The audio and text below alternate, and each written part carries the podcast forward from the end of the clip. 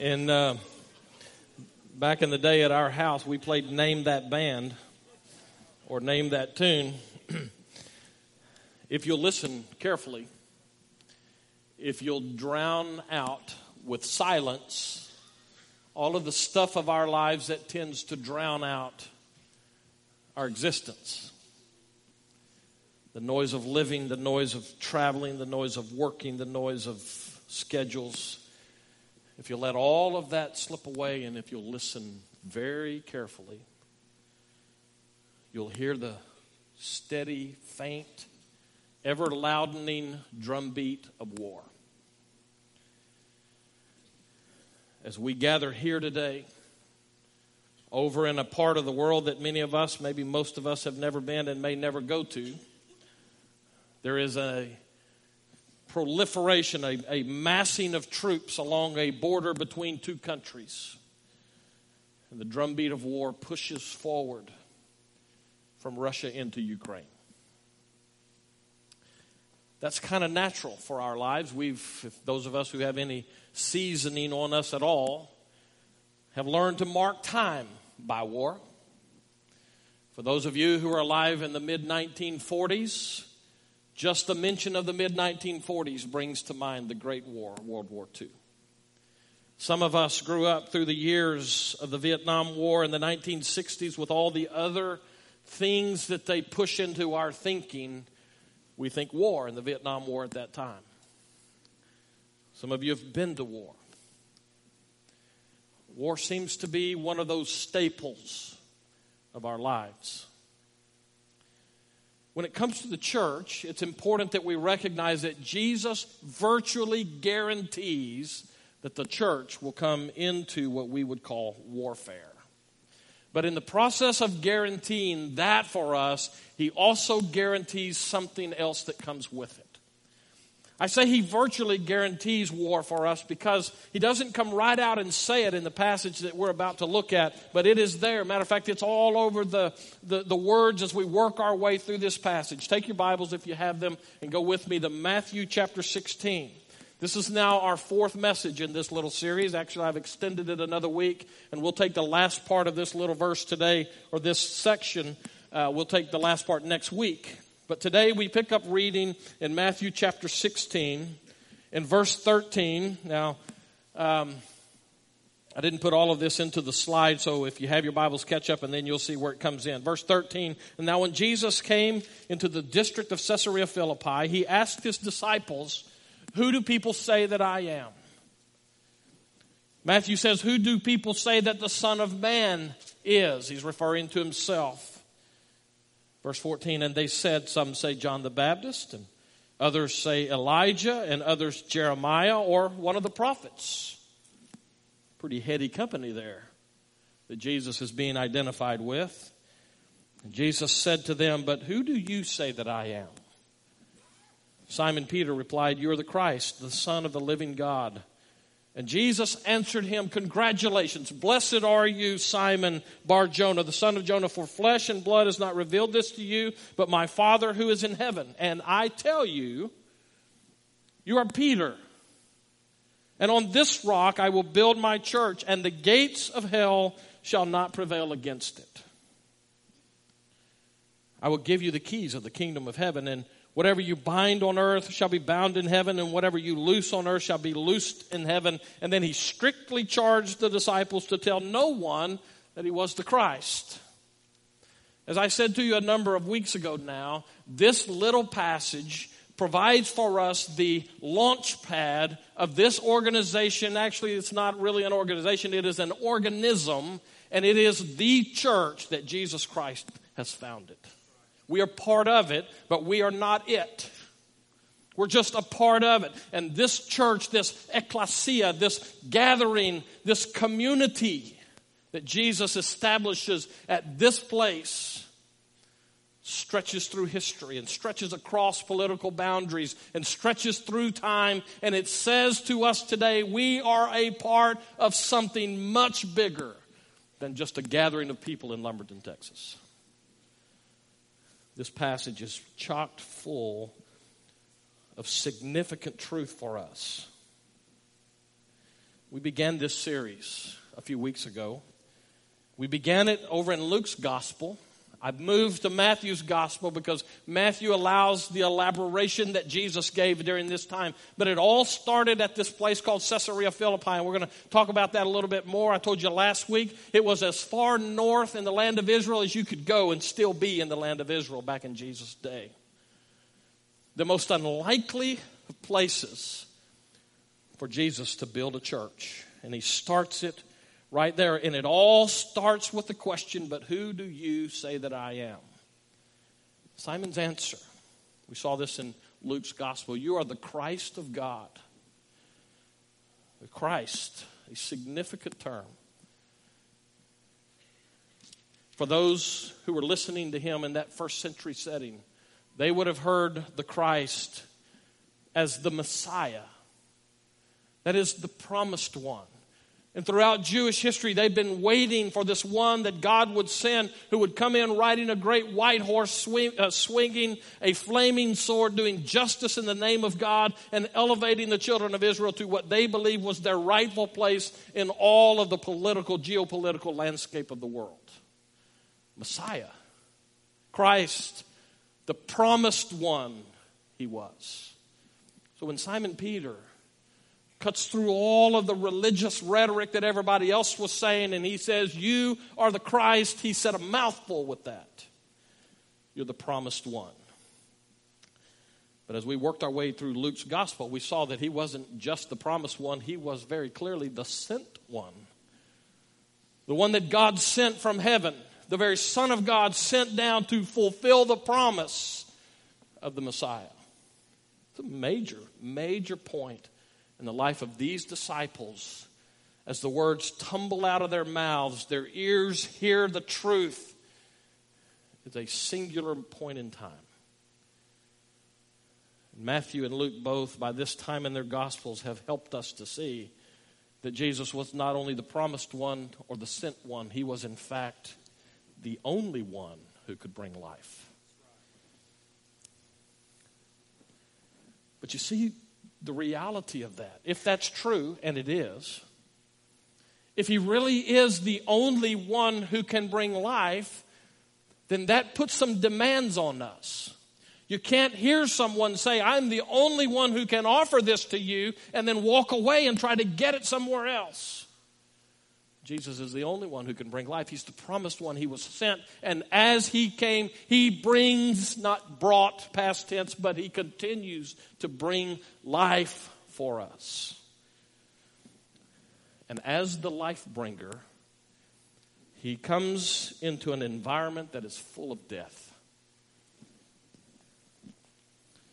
We see that in our world today this death penalty that we all carry from birth, the sin nature that we all carry from birth, is a death sentence. As a matter of fact, Scripture tells us that we're already dead when we're born because of this sin nature. But the life bringer, Jesus Christ, steps into that and he brings for us what we need, but he brings it into an environment that is full of death. We find that all over. It's, it's pervasive, this death. I was having a discussion not too long ago with a, uh, a gentleman who, uh, I guess, what do you call him, exterminator? Um, now, some of you are thinking about Arnold Schwarzenegger when I say that. That's Terminator. That's not exactly the same thing. the guy who sees that you have pests at your house and he kills them. Okay? Now, this is the bug kind, not the teenager kind. And so I was talking to this guy because he was at our house. And, um, and we were talking about ants because I was noticing that East Texas seems to have a lot of fire ants. And I was asking him, what do you do with that? And he said, well, you know, you, first of all, you got to really look at them and make sure that they're fire ants. I said, oh, they're fire ants. I can assure you. I, they've, they've hit me pretty hard, and I get the fire part of that fire ant description. He said, No, no, no. What you need to understand is there is a thing called raspberry crazy ants. Have you heard of these? It has nothing to do with the fruit, okay? Go Google it later today. And not during church. Teenagers are back there going, hashtag Google, hashtag. Raspberry no P, just raspberry, crazy ants. I saw an article online this week that says that these things are now becoming huge problems in the Houston area. That's us, as it turns out. That's why my exterminator friend was telling me about this. And the reality of it is that these crazy ants come in the billions at a time. They kill fire ants. Well, I like them already. Except that I don't because they feed on electrical lines and those kind of things, and we're going to find this proliferation, this increase of these as we go forward.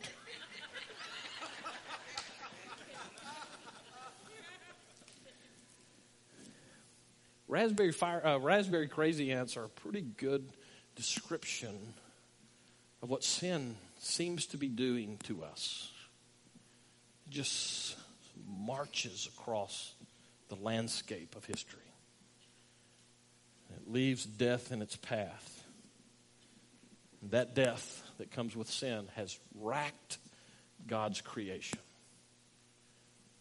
we see it in our relationships with each other man to man kind of relationships. Another online story I saw this week.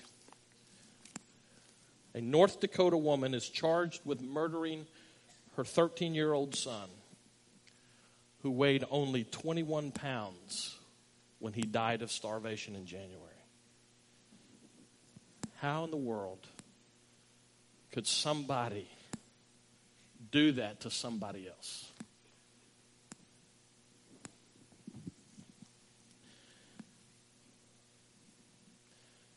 Death is very real in our time. Man to man kind of stuff like that. We've seen the man against nature kind of progress and assault that death brings. As we've watched this week from a distance, as people up in the upper northwest try to dig through a mudslide and find what's left of a life. Sin just marches on. Death has a way of forcing itself to the forefront.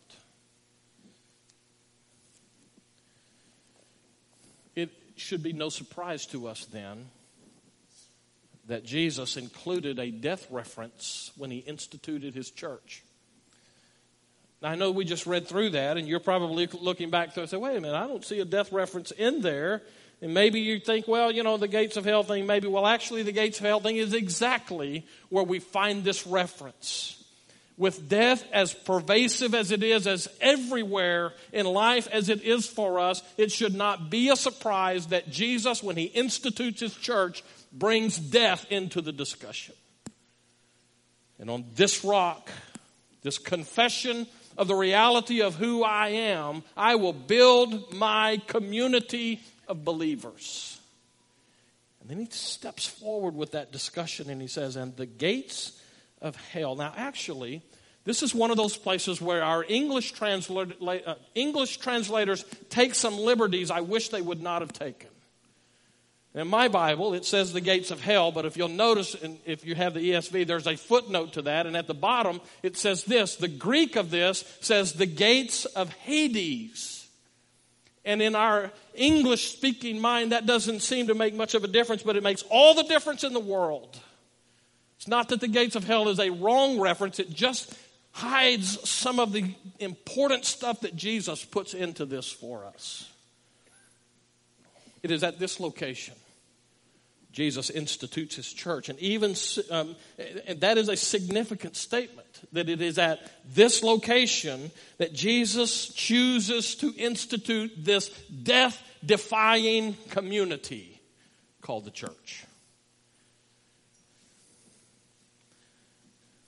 Just before we moved here, it's been three years ago in the month of April, which is day after tomorrow, right? So just before we moved here in April of 2011, Teresa received a phone call from a fellow pastor's wife who said, We're going to go to the Women of Faith conference, and they're inviting all preachers' wives to come for free. So if you're wondering why your stuff is so expensive, ladies, when you go, it's because preachers' wives got to go for free. They were going to cover all of their airfare, all of their lodging. They were going to be VIP guests at the Women of Faith conference in Las Vegas, Nevada. I wasn't sure that Teresa would come home after that.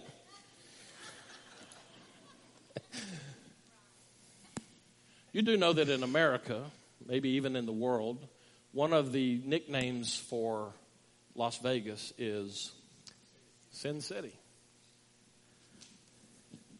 Seems like an interesting place to send a bunch of preachers' wives without their husbands.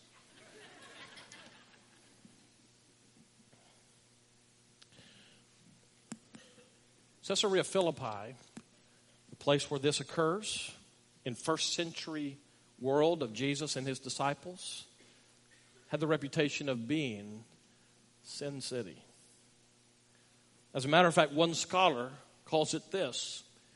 He says Caesarea Philippi in the first century was the red light district of Israel.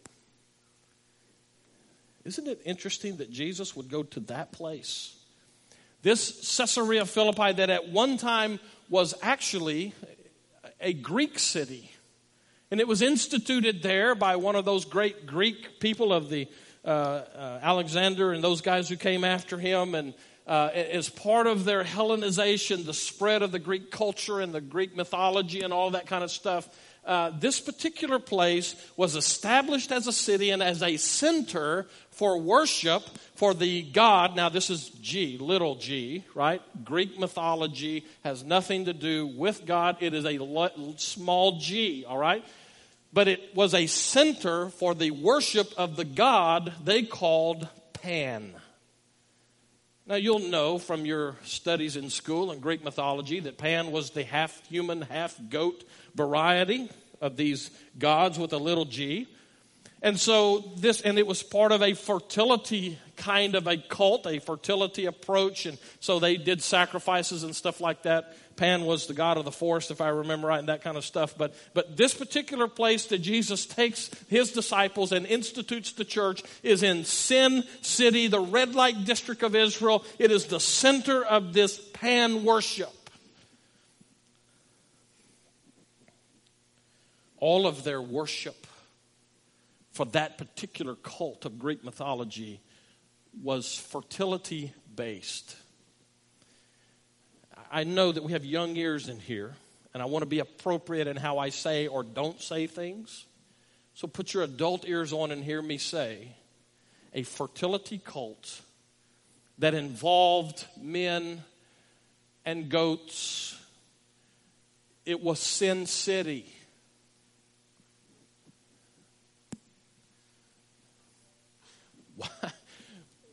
with Jerusalem in their backyard, why would Jesus take these disciples there to do this? There's a cave there at Caesarea Philippi. It's this place where they did all of this worship, and I'll come to a little bit more of that background in just a second. But there was a cave there and this cave during the first century was full of water. Now, when Teresa and I went to Israel for our tour uh, several years ago now, uh, we went to this particular spot. And this, this cave is about 30 feet up above where everybody else has to stand most of the time. And it was the central place where they did all of this worshiping and the sacrifices attached to the worship of the god Pan. And in those days, it was full of water and they had tried repeatedly to determine how deep it was, and they couldn't figure out how deep it was. And so they began to believe, and this legend rose up that in that particular place, that particular cave was the passageway from the underworld to the real world. And over a period of time, it began. By the way, the passageway means that they believed that these spirits, most of them evil spirits, would come out of the ground and out of that cave called the gates of hell, and they would come and they would wreak havoc with men. Actually, they weren't called the gates of hell. That's our English use of this word. It was technically called the gates of Hades, which was another word, a Greek term that referred to, like the Old Testament word for Sheol, it was simply the place of the dead.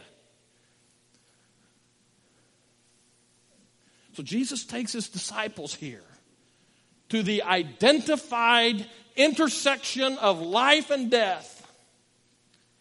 And he says, This life giver does, the gates of Hades will not prevail against my church.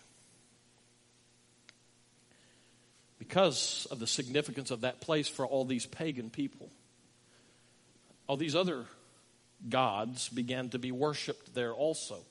Gods with a small g.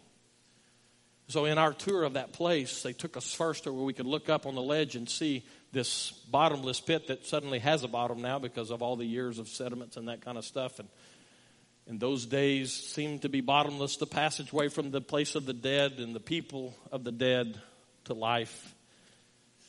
And across the bottom of that now, we find the ruins of this rock. It's called the Rock of the Gods. And they have carved little shrine places into the face of that, wa- of that rock. And they used to go in there, these people of the first century. All these other gods wanted to get in on the deal. People were scared to death of death. And so they started carving into the rock face these places where they could set their little god idols up there. And it became a central place to avoid death. Or at least somehow try to cheat death as they paid homage to their gods. In the process, what we find is that place became ground zero for evil and immorality. The gates of Hades.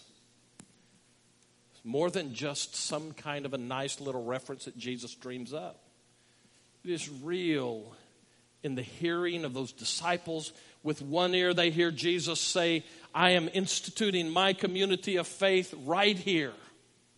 And with their other ear, they hear the debauchery that comes with pagan worship. There's some implications of that truth for us, and we need to get them. Here's the first one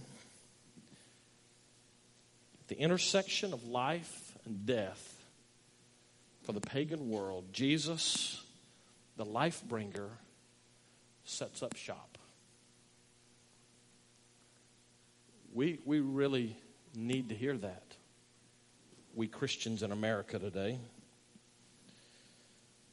Here's the implication church work and the work of the church, and by the way, those are not always the same thing. Church work and the work of the church happens in dangerous, dirty places. Now, I'm going to say that again to give you a chance to give an amen. No, no, actually, I'm not either. I just want you to read it again. Save your amens, but let the truth of this trickle down in the heart of who you are and how you perceive church. By design, Jesus, when he institutes this thing called the church, does it in the red light district of the world at that time. He steps into the figurative Las Vegas of our times and he says, This place is dangerous and dirty. What a great place to put a church. But you see, that bothers us. That is unwelcome news to many Christian people old school, old, old school. When I was in the process of coming out of my haze of my young adult ha- activities, there was a song that I heard from a guy, and here's the words of it. Some people want to live within the sound of chapel bells, but I want to build a mission a yard from the gates of hell. Run to the battle. But you see, we don't like that. It's church people we don't like that. As a matter of fact, throughout history, the church has had to combat the urge to shrink back, build walls, and hunker down behind them because we don't like death and we're threatened by dangerous and dirty. Neither in its inception nor any time since then has God said that's acceptable. Never. And yet, that is where we tend to want to build our house.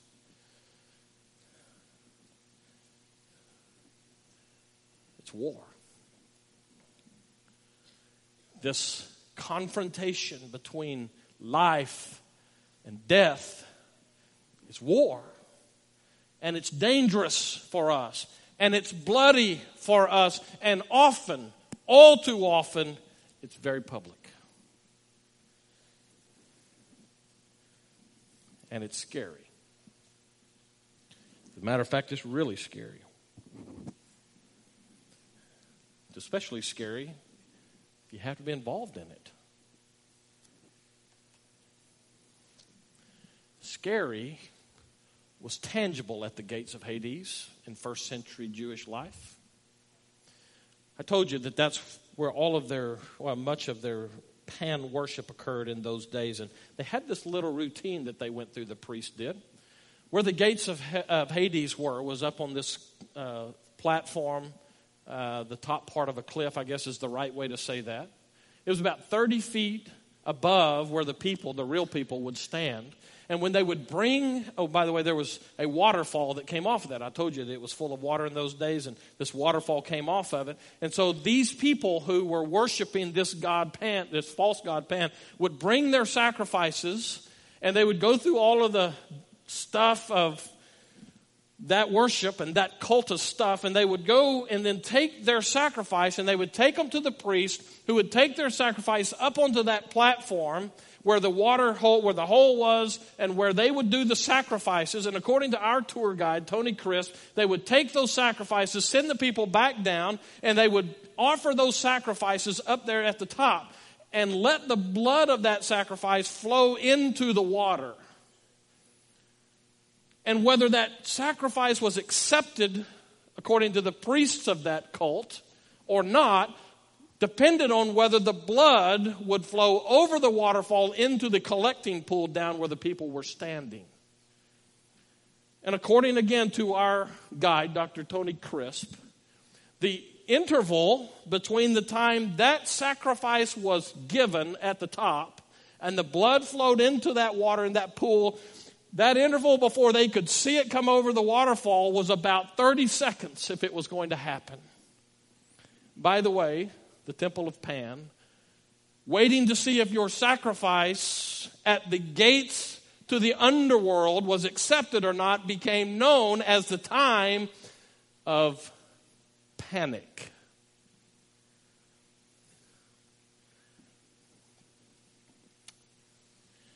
What panics you in the war that we're in? I was at the, at the airport Thursday picking up Colin and Selena, our beautiful daughter in law.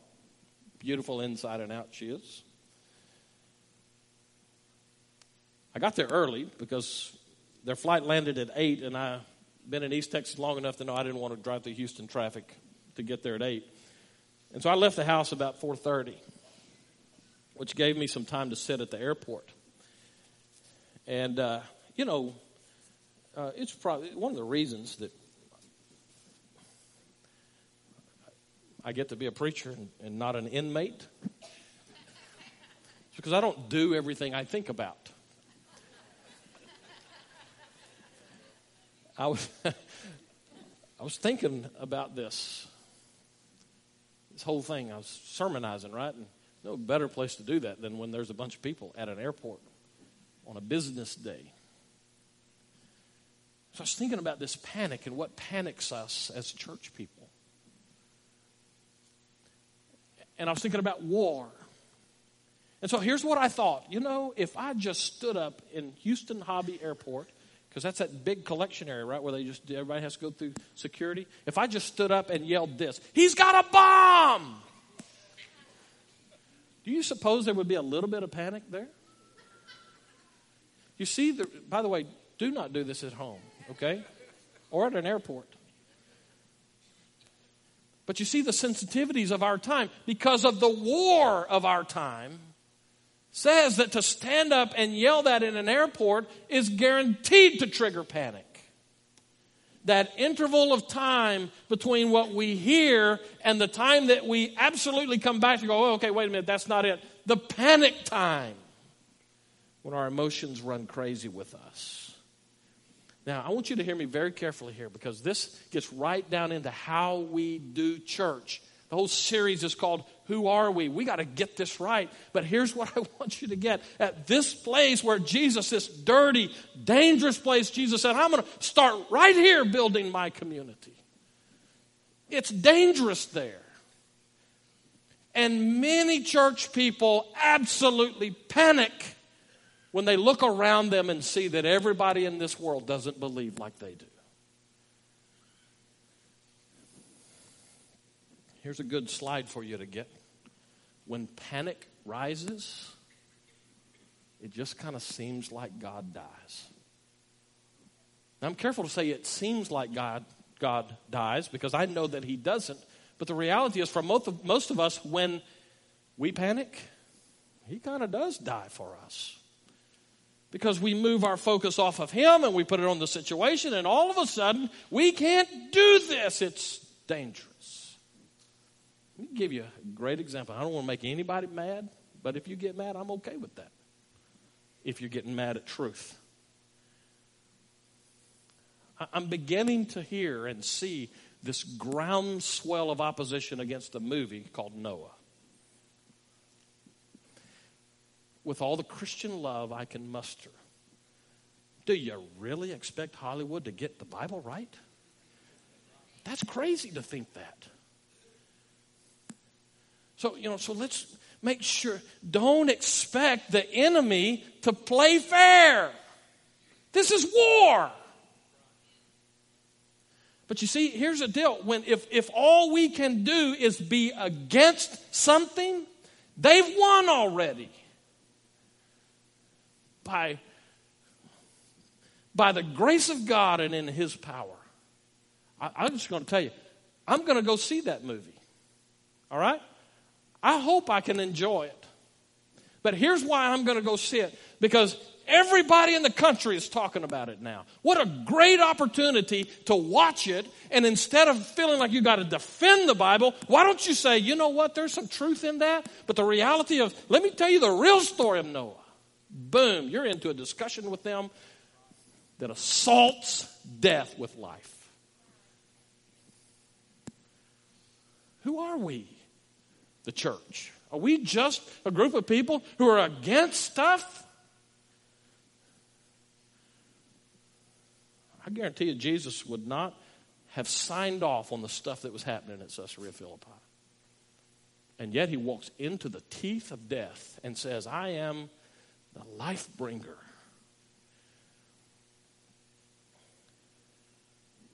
So when it gets scary for you, I get that, okay? I know you so many of y'all have young children, grandchildren, and we're looking at this world going, oh my goodness, what happened? You think this is bad? Hang on for another 20 years and see what you get. If Christians shrink back, build walls, and hunker down behind them.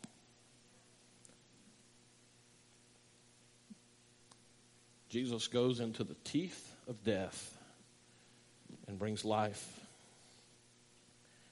What a great symbolic act, act that he did with his disciples here. So when it's scary and panic tends to set in for you or for me, notice that what Jesus says is, and the gates of Hades will not prevail. So the life bringer, as it turns out, is also the victor.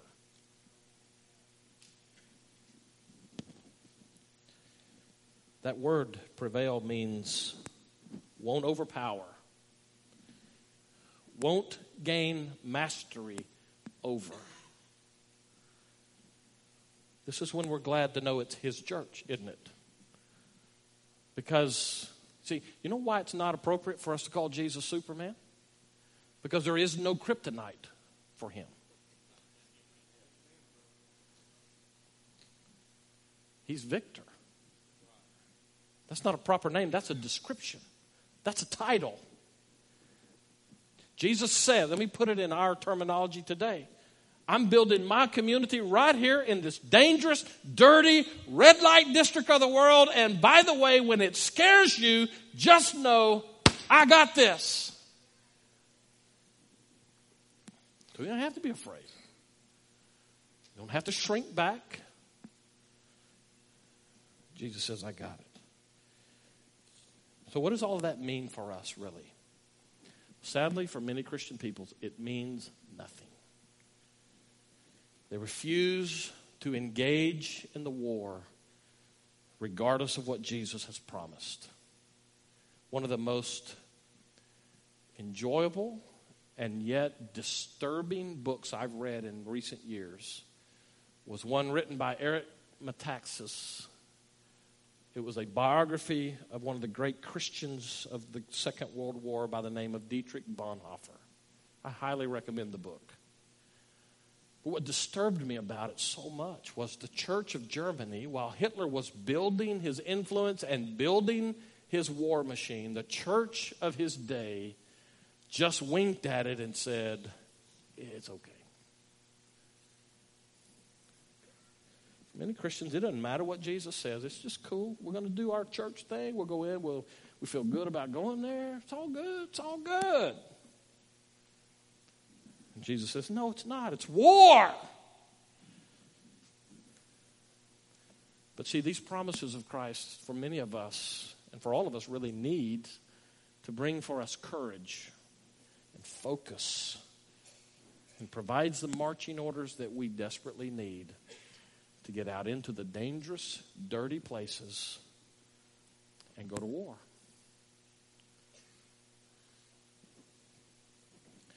Let me just tell you war is on the horizon for this church.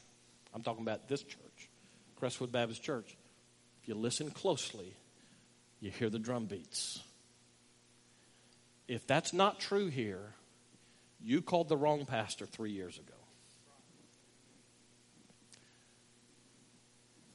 This community is nice and has pretty good morals. They need a war. They need us to be the church. They need us to get out into the streets with the good news of Jesus Christ. The life bringer as he confronts death head on. And that's us The question for us is not whether or not we get to go to war. The question is how are you going to do in the middle of the war? Because a war's coming to a theater near you, just for the record. This week, had a email conversation with Dr. Rick Yount. Most of you know him. He was the one who came, one of my professors from seminary, many, many, many centuries ago. Dr. Yount came and he spoke in our early service one day. You may remember that uh, one of the things that he does with his time now as a semi retired seminary professor is he goes into Eastern Europe and he does seminary training classes for pastors there. I asked him how the people were that he knows and deals with in Ukraine. They're waiting for the other shoe to drop, most of them. Here's his response to me. I'm going to read it directly to you. Here's what he said to my question how are those church people doing over there? Remember, the context is war.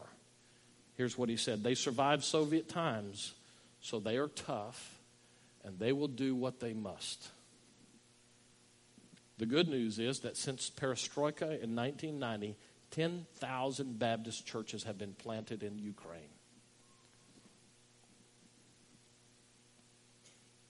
These are dedicated people who love the Lord they will continue to minister with the gospel, whatever Putin does.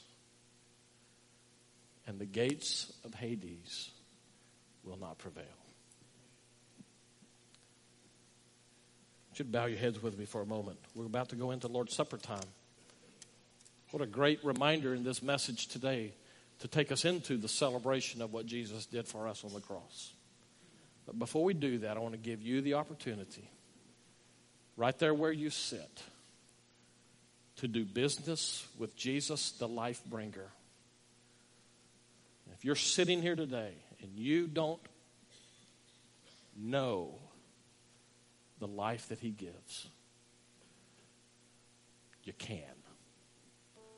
Today's the day. Jesus is not playing hide and seek with you. He wants you to know Him. He wants you to have the life that only He can give.